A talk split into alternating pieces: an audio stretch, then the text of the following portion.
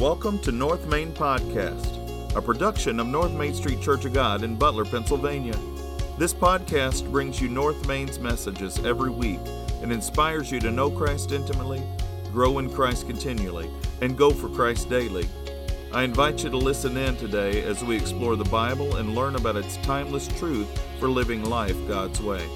Let's listen to Pastor Brandon as he brings us today's message.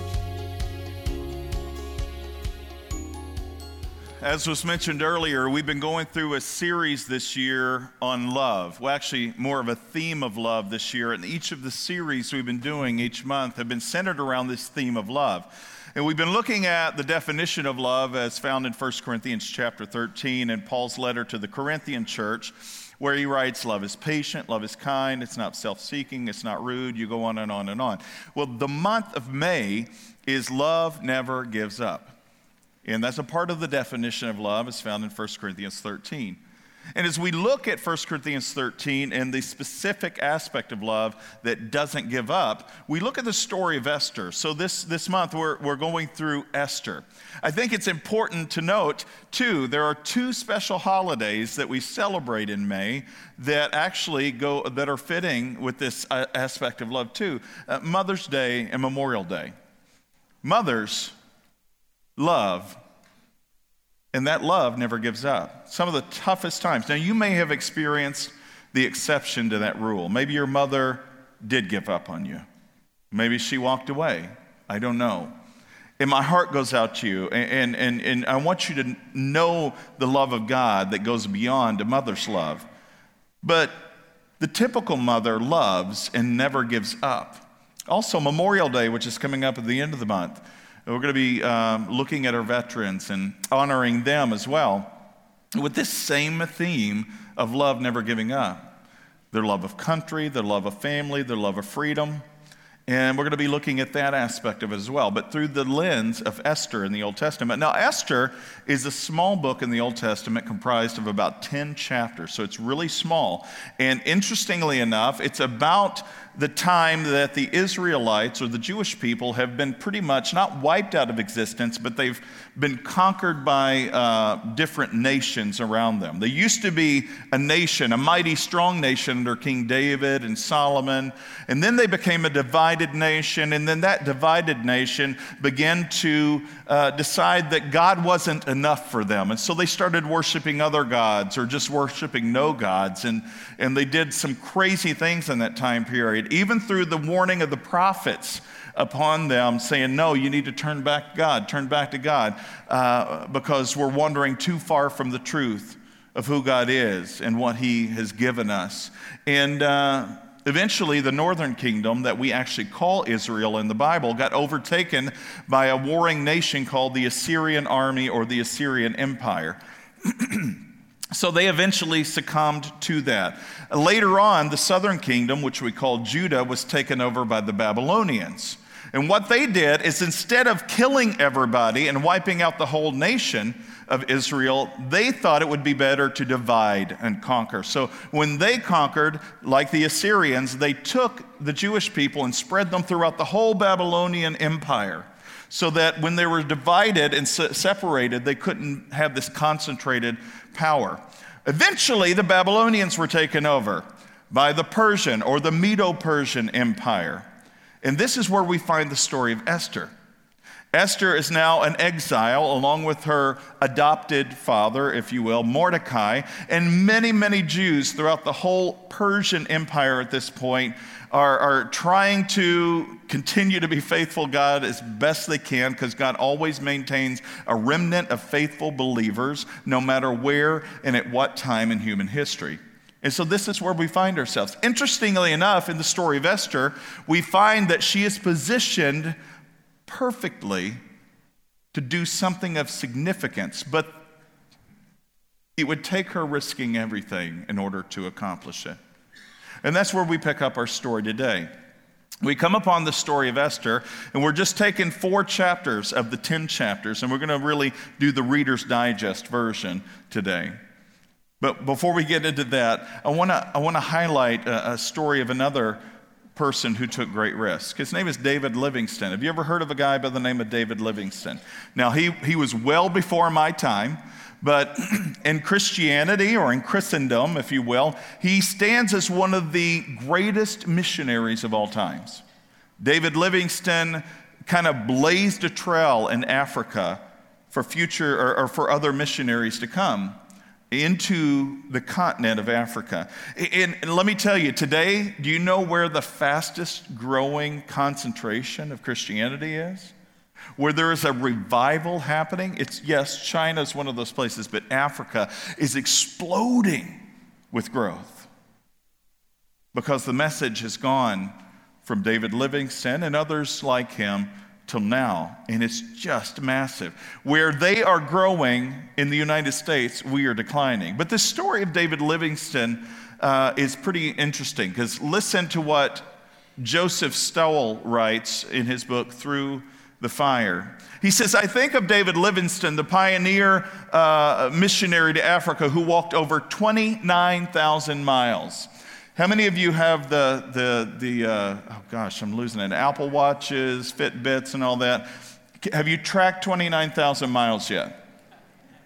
I barely get a half a mile a day. I'm just kidding. All right, anywho. So he walked nearly 29,000 miles in his missionary journeys. This is well before the time of mass transit and things like that. His wife, she died early on in their ministry, and he faced stiff opposition. He was a Scottish man. He faced stiff opposition from other colleagues in ministry, other missionaries. He ministered half blind. He did not have good eyesight. His kind of perseverance, Joseph said, spurs me on. As I run, I remember the words in his diary, which say this. David Livingstone words are, send me anywhere, only go with me. He's talking to God. Lay any burden on me, only sustain me. Sever me from any tie, but the tie that binds me to your service and to your heart, O Lord. As I mentioned last week, our resolve to do the right thing often comes at a great price.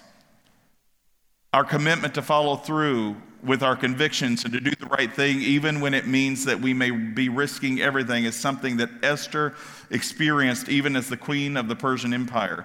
And what was Esther risking? Well, to come before the king unannounced was a sure death sentence, unless the king offered his golden scepter and extended it to you.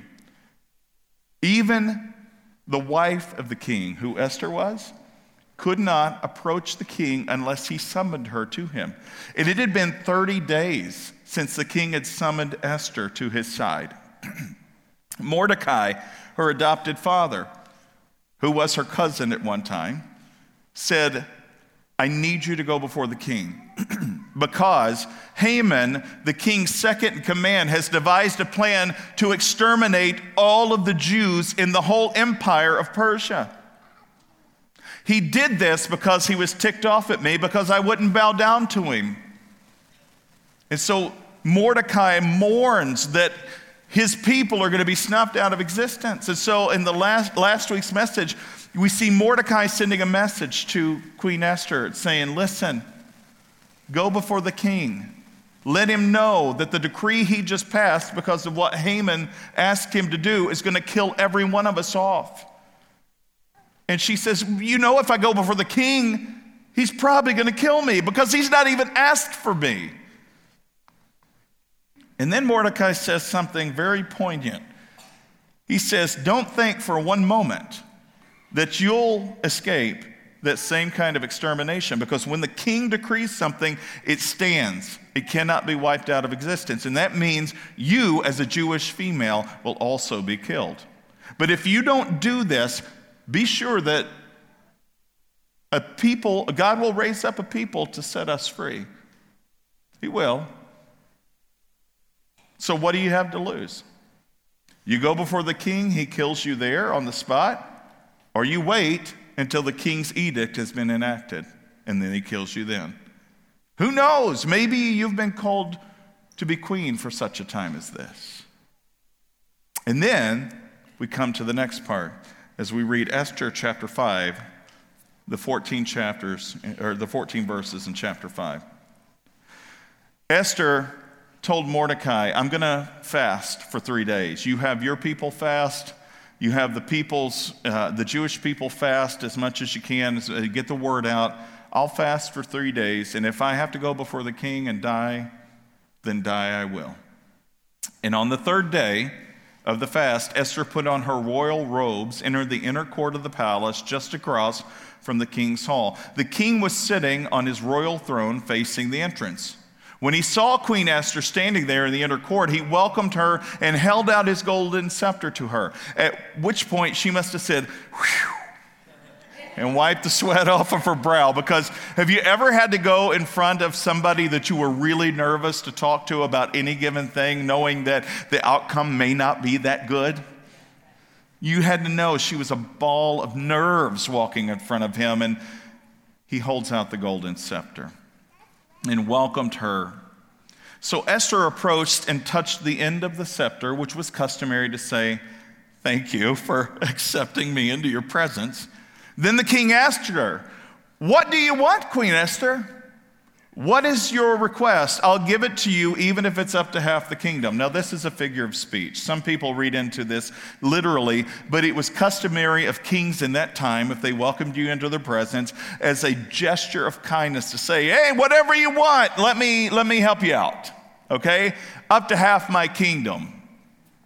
And Esther replied, if it please the king, let the king and Haman come today to my banquet that I've prepared for the king. So Haman, again, remember, is the vizier of the king, or the second in command. He's like the vice president, if you will, at this point.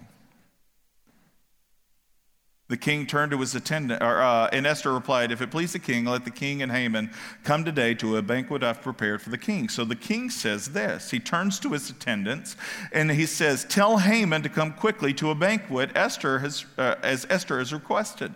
So the king and Haman went to Esther's banquet. Now, Haman had to be puffed up a little bit. This is pretty cool. I mean, just me? To the king and the queen's banquet? The banquet that the queen had called? To what do I owe the honor? And so he comes. And while they were drinking wine, the king said to Esther, now tell me what you really want, okay? Suspense is killing me. What is it you want? What's your request? And I'll give it to you, even if it's half the kingdom. Esther replied, this is my request and my deepest wish. If I found favor with the king, and if it pleases the king to grant my request and to do what I ask, please come with Haman tomorrow to the banquet I'll prepare for you. Then I'll explain what it's all about. Now, she's pushing her luck. What did she invite the king and Haman to begin with? A banquet. And the king's like, all right, tell me, what is it do you want now? I want another banquet. Will you come to that one? Now, can you imagine if she pushed her luck a third time? Now, she didn't. But what we find at the second banquet, she really explains what's going on, which we'll learn next week. Haman was happy as he left the banquet.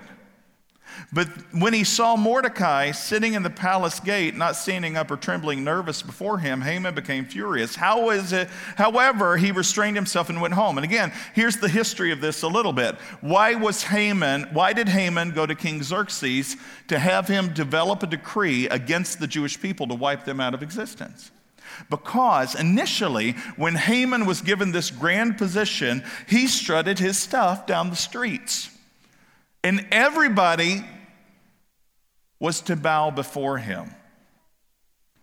And Haman, who's being carted around and has got this military regalia leading him down the streets of Susa, which is the capital of the Persian kingdom, he notices there's this one guy that will not bow and honor him, Mordecai. So he's got it out for Mordecai. And because he has it out for Mordecai, knowing Mordecai's a Jew, he's like, I'll deal with this. Not only will I kill Mordecai, I'll wipe out the whole nation of Israel, the Jewish people. And he tricks the king into making the decree. And so now he leaves the banquet and he sees Mordecai sitting at the city gates. Now, to sit at the city gates means you have the authority and the status to speak into public policy of the day within the kingdom. And he sees Mordecai sitting at the city gates and he starts to get ticked off again. Have you ever thought of somebody that is not somebody you're pleased with? What emotions does that stir in you? The person that's your enemy. Do you have butterflies and happy feelings? No, he's royally, literally, ticked off that Mordecai is there. He became furious. However, he restrained himself and he went home. And then Haman gathered together his friends and his wife Zeresh, and then he boasted to them about his great wealth and his many children. Ha ha ha ha! I have such great many children. That's really obnoxious, isn't it? But that's what he did. And wealthy people who are full of pride and arrogance are very obnoxious. And half the time they don't realize it, which makes it even worse. And so he's boasting before his wife. She's like, she never said, oh, I gave birth to all those kids. No. He's boasting about it in front of his friends, in front of his wife. He bragged about the honors that the king had given him and how he had been promoted over all the other nobles and officials in the land. Then Haman added, and that's not all. Queen Esther invited only me and the king himself to the banquet that she's prepared for us. And she has invited me to dine with her and the king tomorrow again. Then he added, but it's worth nothing as long as I see Mordecai the Jew just sitting there at the palace gate.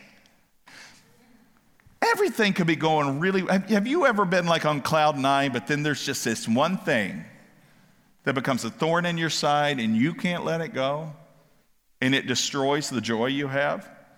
See, the enemy has a great way of putting little thorns for us to step on or poking us in the side with them to try to get us distracted from all the blessings we've been given. But I digress. So Haman's wife Zeresh and all of his friends suggested, set up a sharpened pole that stands 75 feet tall. I'm sorry, you think of the torture techniques back in the day.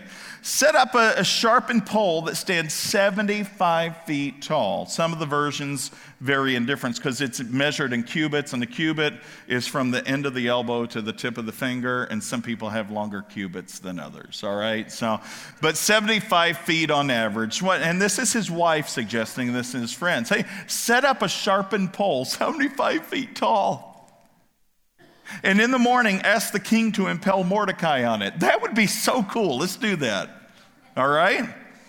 When this is done, you can go on your merry way to the banquet with the king. And Haman's like, good idea. I think I will. And he had the pole ordered to be set up.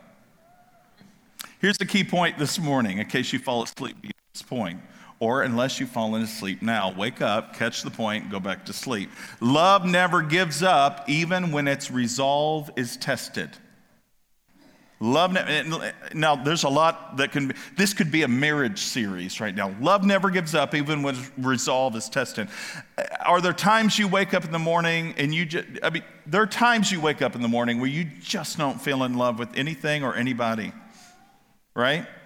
But love is not an emotion, nor is it a feeling. It's an action.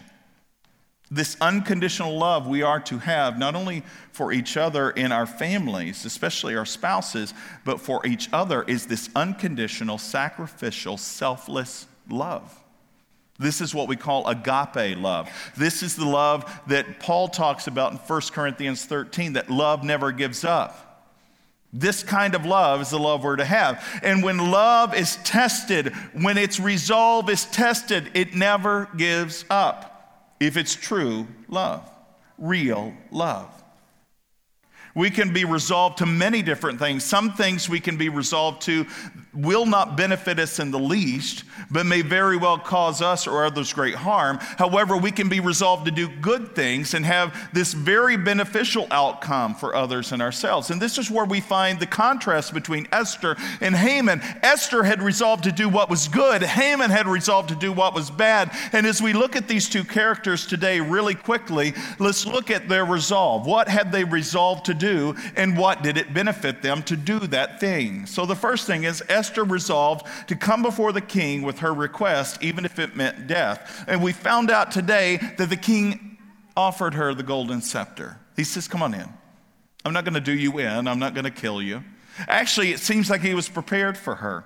He was sitting on the throne facing the entrance. He knew she was on her way. His advisors had made her aware of that. He could have been prepared to kill her if he wanted to, but he was prepared to extend the scepter to her, because I do believe he loved her. I believe he cared for her. And I believe he wanted what was best for her. But in addition to all of that, I think Esther somehow had this fondness, maybe even a love for him. Esther's love for her adopted father Mordecai was being tested as well. Esther's love for the Jewish people was being tested. Esther's love for her own self-preservation was being tested. And does she pass the test? Overwhelmingly. See, here's what happens. When you know to do the right thing and you don't do it, what does James tell us that is? It's sinful. Knowing the right thing to do and not doing it is just as sinful as doing the wrong thing. That's really hard for us to hear, because my lack of action to do the right thing can be just as sinful. Yeah. Yes, it can. Because neglecting to do what's right will hold you in contempt if you don't do it.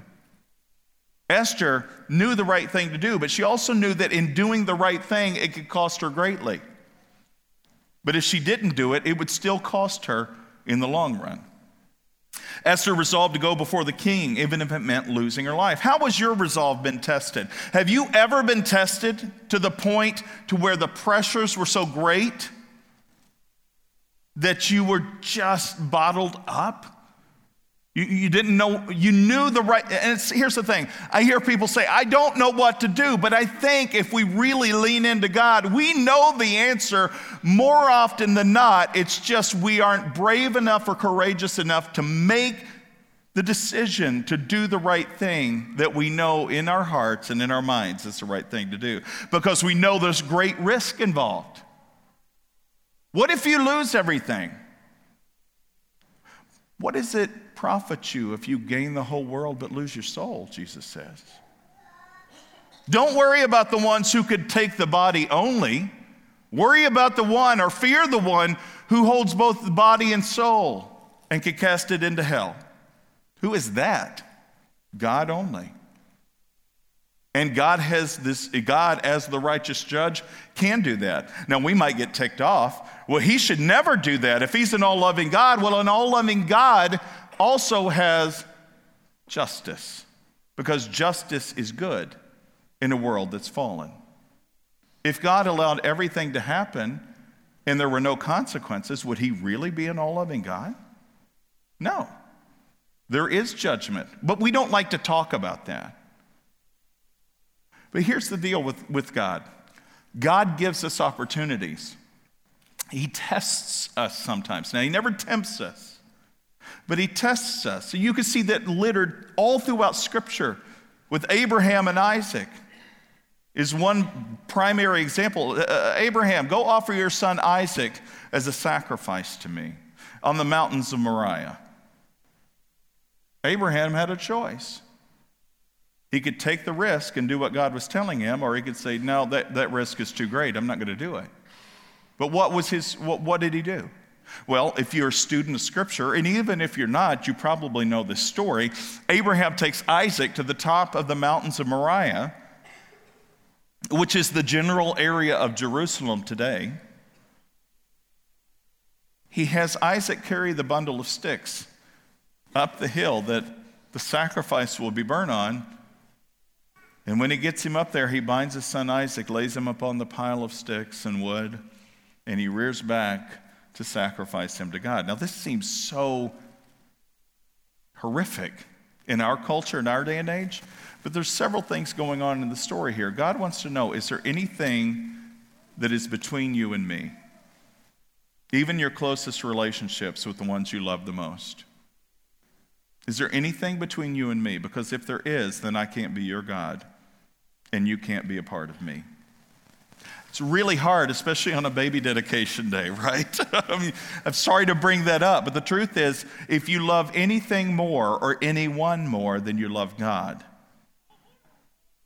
then not only are you playing with fire, but you're in a place to where you're compromised. And compromise in God's economy is never a good thing. Because God's either, you're either going to be hot for me or you're going to be cold for me. Your yes is going to be yes or your no is going to be no. There's no halfway in this mix. So are you going to risk it all for me and gain everything in return? Or are you going to hold on to everything and lose everything ultimately? What does it profit you? Again, if you gain the whole world, but lose your soul. Is anything worth more than your soul? Because your soul is what's eternal. And if you lose that, boy, are you in a world of hurt. And that's putting it mildly. But see, Esther was willing to risk everything. How have you been tested? How has your love been tested? How did you fare in the midst of the test? Did you give up or did you press in? Did you say, I'm not going to let go because I know the right thing to do is to press in to what is right and to do the right thing and to love unconditionally? Did you stick to your convictions or did you compromise your integrity in the heat of the battle, in the midst of the test? Like Esther, Jesus also was tested, wasn't he? Just before he started his ministry, the Holy Spirit led Jesus in the wilderness to be tempted by Satan. Did you hear what I just said? Who led Jesus into the wilderness to be tempted by Satan? You can be bold in your answer. It was the Holy Spirit led Jesus in the wilderness to be tempted. Well, what kind of sadistic father does that? All right, now think about this. You who are fathers or mothers, do you do everything for your children? Every stinking thing. And if you do, you're setting them up for failure. Why? Because you're enabling behaviors. You're causing them to be dependent on you, and they should be to a degree. But if you're not teaching them certain levels of independence as they grow, they still stay childish. Now, childlikeness is totally different than being childish. I've seen a lot of adults that never grew up, that don't know how to do certain things. Why? Because their parents or whomever in their life did everything for them. A part of growing up and a part of learning is being tested, is being pushed into, and is learning how to deal with the difficulties of life. It's learning to be stretched and to grow. This is why James can say in James chapter 1, verse 2, consider it pure joy, my friends, when you encounter troubles of many kind, or when you encounter trials of many kind. Why? Because it produces endurance, and endurance, when it continues, strengthens faith. And when your faith is strengthened, you become mature, needing nothing. That's pretty cool. But we don't like the uncomfortableness of the test. We don't like to be tested. We don't like to be pressed into. God knows that you can pass the test, though, doesn't he? Here's the thing. God knows you can pass every test that he allows to come your way. But you don't know that, do you? We struggle with that. Every test that we ever come under is passable.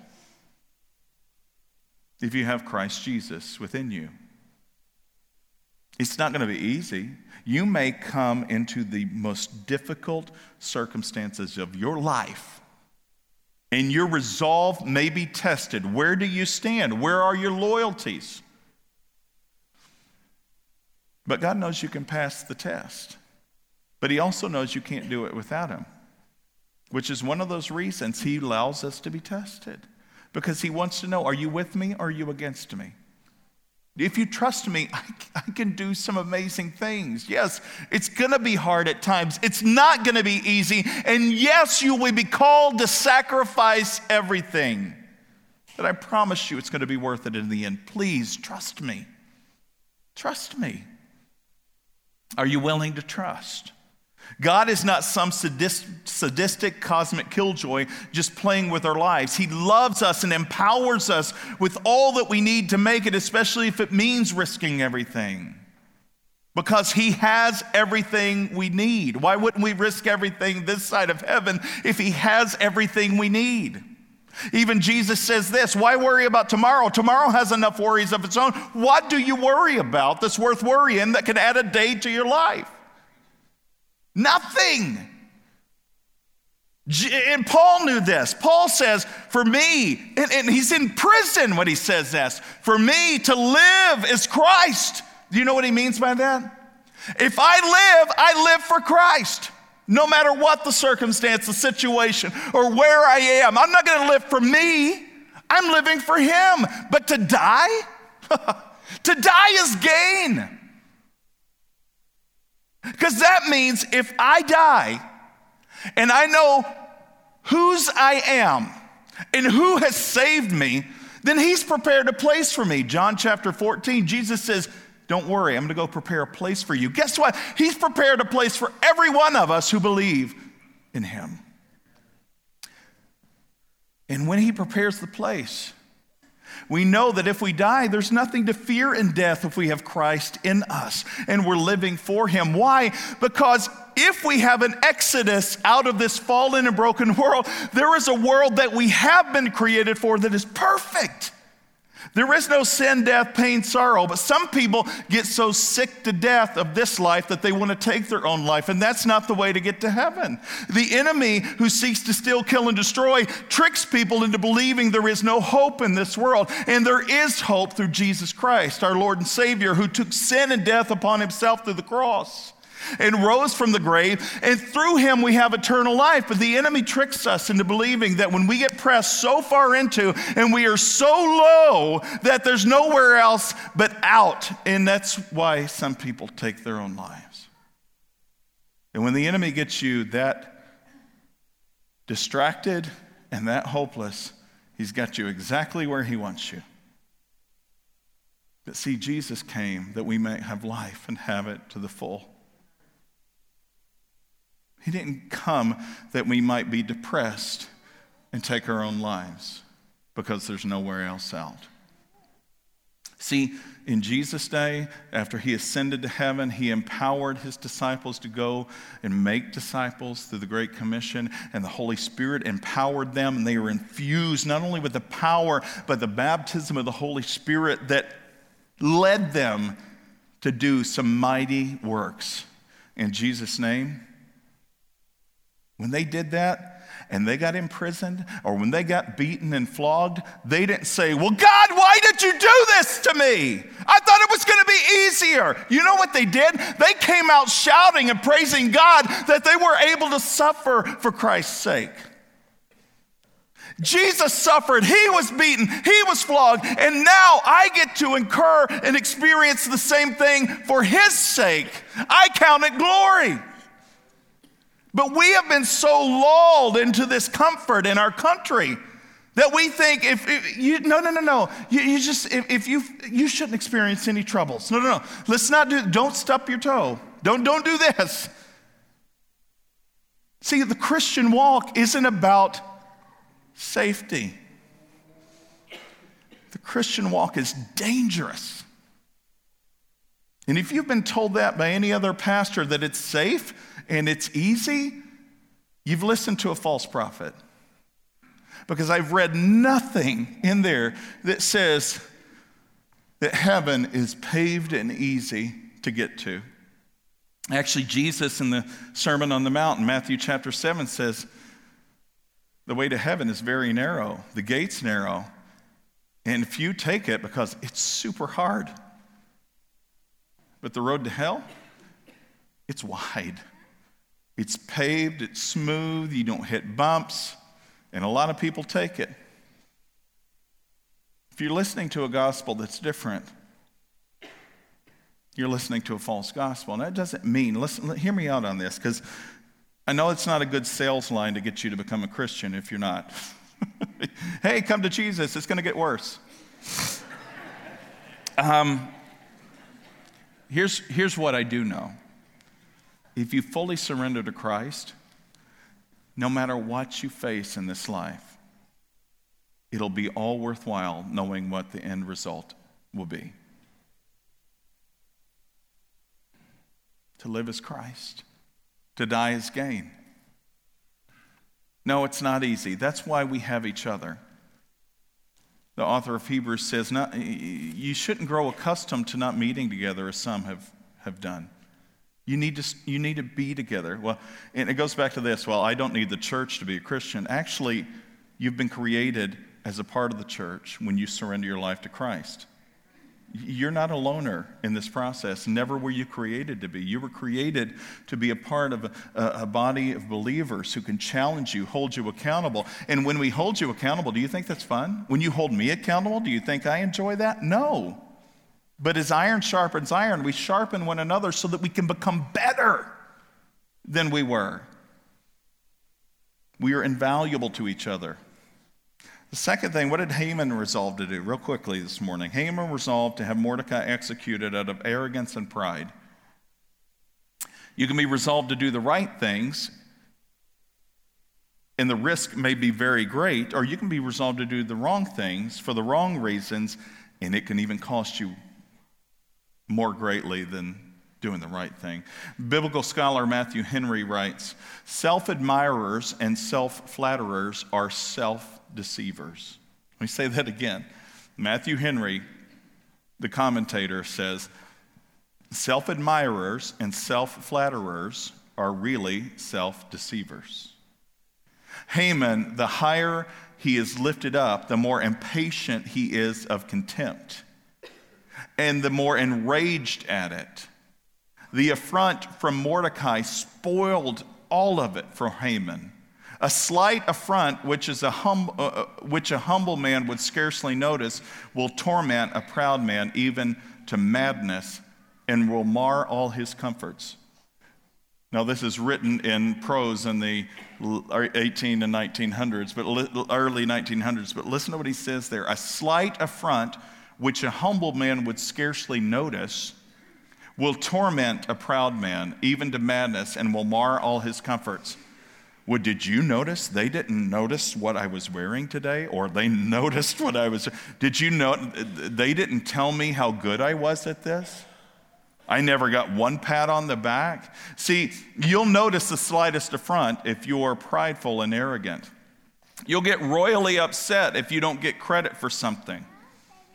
And you'll scream it from the top of your lungs so other people will know that it was you who did all this good stuff. But a humble man will scarcely notice the infraction, or will scarcely notice if they're not noticed. Haman was a miserable soul. His dreams and desires were only for himself. Everything he desired, everything he hungered for became a motivating factor in his life. The more he received, the more he wanted. And the more he wanted, the less content he became. This would ultimately prove to be his demise. Caught up in his own selfish ambition and pursuits, Haman would eventually be consumed by his own lust for power, fame, fortune, and authority. And this would be the trap that would ensnare him ultimately unto death. Haman's resolve to punish the one man who wouldn't kowtow to his whimsy left him enraged, and it also left him vulnerable. When you become so prideful and so arrogant, you can't see beyond yourself. You become very vulnerable. Because his pride caused him to focus on punishing one man's actions, he would finally fall flat in defeat rather than succeed in his endeavors to have Mordecai impaled on a 75-foot pole. How badly would he come crashing down? Come back next week. The writer of Proverbs in the Old Testament has something to say about the Hamans of our world. Pride goes before destruction and haughtiness before the fall, Proverbs 16:18. Proverbs 21:24, the writer of Proverbs says, mockers are proud and haughty. They act with boundless arrogance. It's a good thing to stand for your conviction, but it's an even better thing to know that your convictions are rooted in truth rather than some prideful facsimile that leads to your own downfall. There's another story told of David Livingstone. You remember who I started out with, in case you remember David Livingstone, missionary from Africa? Or did you forget that already? So David Livingstone, there's another story told of him. About a missionary society who wrote to him, and they asked him this question: have you found a good road where you are? So he's out in the middle of nowhere, Africa. They finally find him. They send him a letter. Are there any good roads to get to you so that we can send you help? If so, we want to know so that we can send other men to join you. And then Livingstone wrote back very simply these words. Listen to what he says. If you have men who will come only if they know there's a good road, I don't want them. I want men who will come if there's no road at all. Are you committed to do the right thing even when your resolve is tested? So our worship team comes up today to close this out.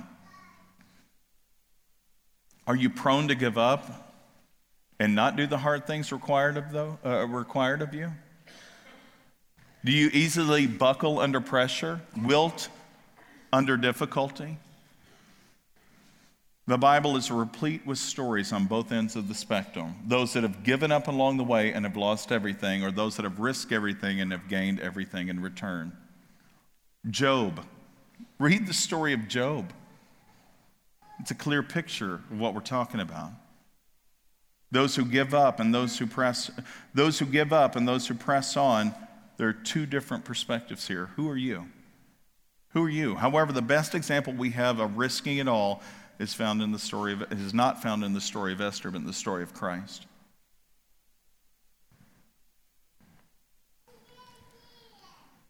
Jesus faced with one of the most difficult things in his life, facing imminent death. Having told his disciples up to this point, I'm not going to be with you any longer. Actually, I'm going to be arrested. I'm going to be crucified. Don't worry. Yes, I'm going to die, but I'm going to come back. Watch, see, trust, believe. Just a few weeks ago, we celebrated Easter. Easter is the celebration not of bunny rabbits and Easter eggs, but rather of the resurrection of Jesus Christ, who did what he said he was going to do, who lived a life that you and I should live, who loved relentlessly those of us who may seem completely unlovable, all because he created us and he sees the value in each and every one of us. You may not see your own value in his eyes, but you have to trust that he sees value in you, because if you don't, you might go down a path that's going to lead to your destruction. But there's a difference in humble boldness and courage and arrogance and pride. You see, when we receive Christ as Lord and Savior of our lives, we are told that we can approach the throne room of grace boldly. We can come into God's presence. We can come before the throne of the very God of gods. Unlike Esther, we don't have to fear and tremble in front of him thinking he's going to kill us. He's always got the scepter hanging out saying, come on, I need you. Oh, I want you. But see, too many of us fear stepping into the holy presence. And you need to have this holy, reverent fear. Don't get me wrong. But he says, come before the throne of grace boldly, not arrogantly, not pompously. This boldness, this confidence. You can come before him in confidence, knowing that the scepter is outreached to you. Be resolved when you're tested to come before that throne room of grace with confidence, knowing that his love for you never ends, never fails, never gives up. Now, you could give up, but he loves you. He hasn't given up on you. He's done everything he conceivably can do to save you. All he needs you to do is surrender to him. Would you pray with me? Father, we love you. And in this place, I know you're working through the power of your Holy Spirit to touch lives, to bring conviction of sin, to encourage, to edify, to lift up, to save, to bless, to bring name changes to those who need it, and God, to walk with so many others through deep, dark valleys of the shadow of death. I pray that we would be resolved this morning to love you with all of our heart, soul, mind, and strength, and to love each other as we love ourselves. And God, even when we can't love ourselves, God, help us to see the value that you've placed in each one of us. Help us, like the psalmist in Psalm 119, to know that we are fearfully and wonderfully made. Give us strength and courage. Give us boldness to step into the throne room of grace, knowing the scepter is reached out to us, and all we have to do is step in faith, knowing that forgiveness is offered freely. Help us to be light and salt in the world you've called us to. We love you, Father. It's in Jesus' name we pray. Amen. Thanks for joining us this week. Check back next week as we dig deeper and go further in our understanding of God's Word. Make sure to visit us on our website at www.northmaincog.org, where you can learn more about us. While you're at it, go ahead and subscribe to our podcast. And if you found value in today's message, we'd appreciate a rating on iTunes. Or if you'd simply tell a friend about the show, that'd be helpful too. If you'd like to donate to the ongoing ministry of North Main, go to www.northmaincog.org and click on the Give tab at the top of the screen. Again, thanks for listening. We look forward to you joining us again next week.